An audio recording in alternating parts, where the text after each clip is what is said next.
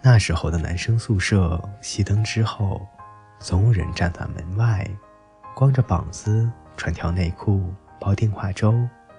他们扭动身体，发出呵呵呵的笑声，窃窃私语。每张桌子的抽屉里，大飞的 I P 电话卡日积月累，终于超过了烟盒的高度。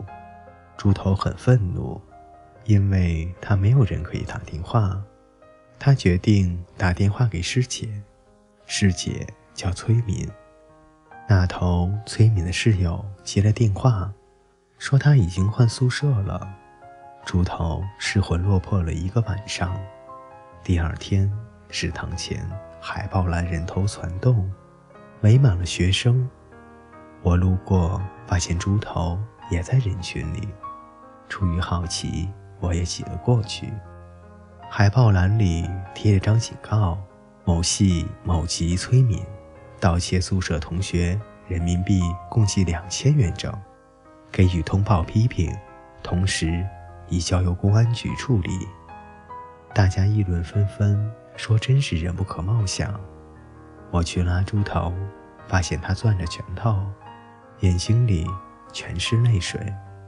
虽然我不明白他哭什么，但总觉得心里也有些难受。猪头扭着头盯着我说：“崔敏一定是被冤枉的，你相不相信？”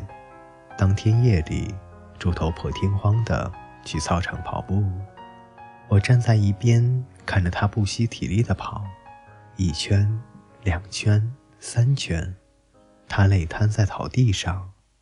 他躺了半天，挣扎着爬起来，猛然冲向女生宿舍。我怎么也追不上他。后来猪头白天旷课，举着家教的纸牌去路边找活干。再后来，在人们奇怪的目光中，猪头和师姐崔敏一起上晚自习。到了冬天，漫天大雪里，猪头打着伞，身边依偎着小小的崔敏。几年前曾经回到母校，走进那栋宿舍楼，站在走廊里，总觉得推开三零八，门内会团团的坐着四个人，他们中间有一个脸盆，泡着大家集资购买的几袋方便面，每个人嘴里念念有词。我们在网吧通宵，忽而睡觉，忽而狂笑。我们在食堂喝二锅头，两眼通红，说兄弟你要保重。我们步伐轻快，在图书馆，在草地，在水边喝着啤酒，借对方的 I P 电话卡打长途，在对方突然哭泣的时候沉默着，想一个有趣的话题转移他的注意力。然后我想起猪头狂奔在操场的身影，他跑得精疲力尽，深夜的星光洒满了年轻的面孔，似乎这样就可以追到自己心爱的姑娘。我们朗读刚写好的情书，字斟句酌，比之后工作的每次会议都要认真，似乎这样就可以站在春天的花丛里永不坠落。我们没有秘密，我们没有顾虑，我们像才华横溢的诗歌，无需冥想就自由地生长，句句押韵在记忆中铭刻剪影，阳光闪烁，边缘耀眼。猪头结婚前来南京，我们再次相聚，再也不用考虑一顿饭要花多少钱，聊着往事，没有人去聊如今的状况，因为我们都还生活在那首诗歌中。它被十年的时间埋在泥土内，只有我们自己能看得见。我们聊到宿舍那段饥饿的岁月，笑成一团。猪头拍着桌子喊服务员：“再来一打炭烤生蚝，多加蒜蓉，烤到汁汁冒水就赶紧上。”他高兴地举起杯子说：“我要结婚了，大家干一杯。”猪头的太太就是崔敏。很快他喝多了，趴在桌子上小声地说：“张嘉佳，崔敏没有投那笔钱。”我点头，我相信。他说，那时候所有人都不相信他，只有我相信他，所以他也相信我。我突然眼角湿润，用力点头。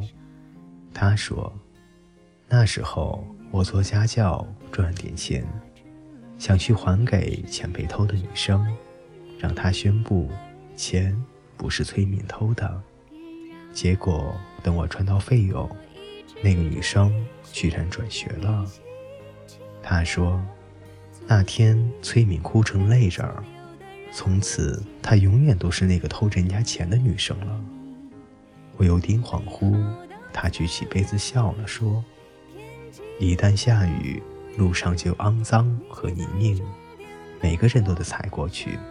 可是我有一条命，我愿意努力工作，拼命赚钱，要让这个世界一切的苦难和艰涩从此再也没有办法伤害到他。